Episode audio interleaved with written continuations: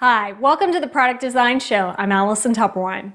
Consumers in the Western world have fairly similar expectations when it comes to a product's look, feel, and function. But designing for customers in foreign markets creates a unique set of engineering challenges. In today's episode, we'll show you how companies deliver their brands to emerging markets. I'm Vince Penman.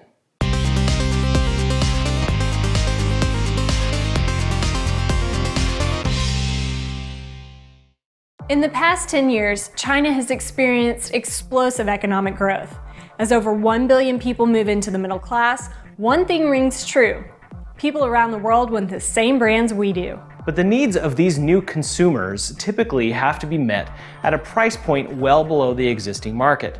So designers have to focus in on the core product functionality.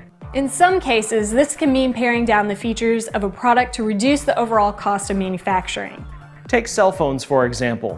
UNICEF says there are one point five billion more people in the world who have access to a cell phone than have access to working toilets. Western smartphones are more than just phones. They're mobile computers, gaming systems, and digital shopping malls all in one. To meet this need, Genru Communications in China is reportedly making smartphones that retail for sixty-five dollars.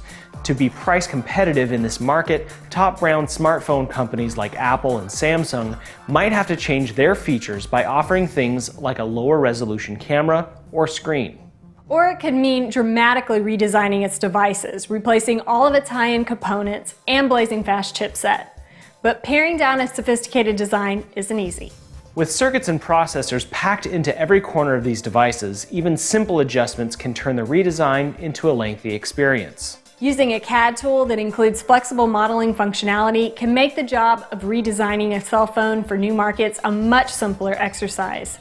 These C A D tools let designers borrow constraints and relationships from previously assembled models so that new motherboards, chips, screens, and cameras can be refit into an existing design. If more dramatic changes are required, a flexible modeling environment allows designers to change models without worrying about previously built-in constraints and relationships. But redesigning products for foreign markets isn't just about consumer electronics. Car companies like G M are looking to capture a share of these expanding markets by changing their products too. Now, you might think that adapting to a global market means making a car that's more economical or compact. However, in China, redesigning a car is about luxury too.